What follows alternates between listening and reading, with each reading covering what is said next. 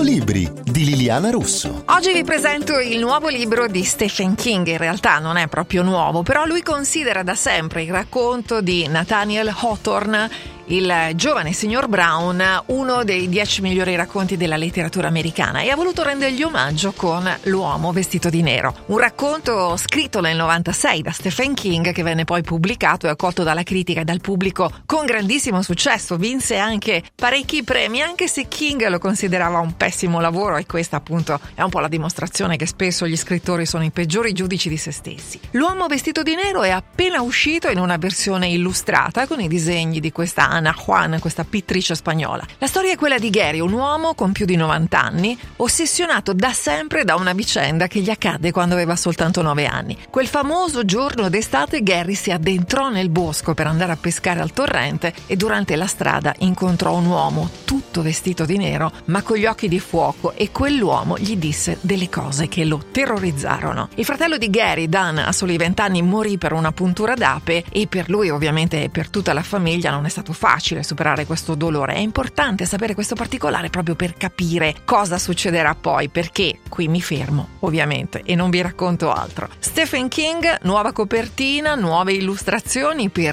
L'uomo vestito di nero, pubblicato da Sperlin e Kupfer. Sono Liliana Russo, noi ci vediamo in libreria. Alla prossima!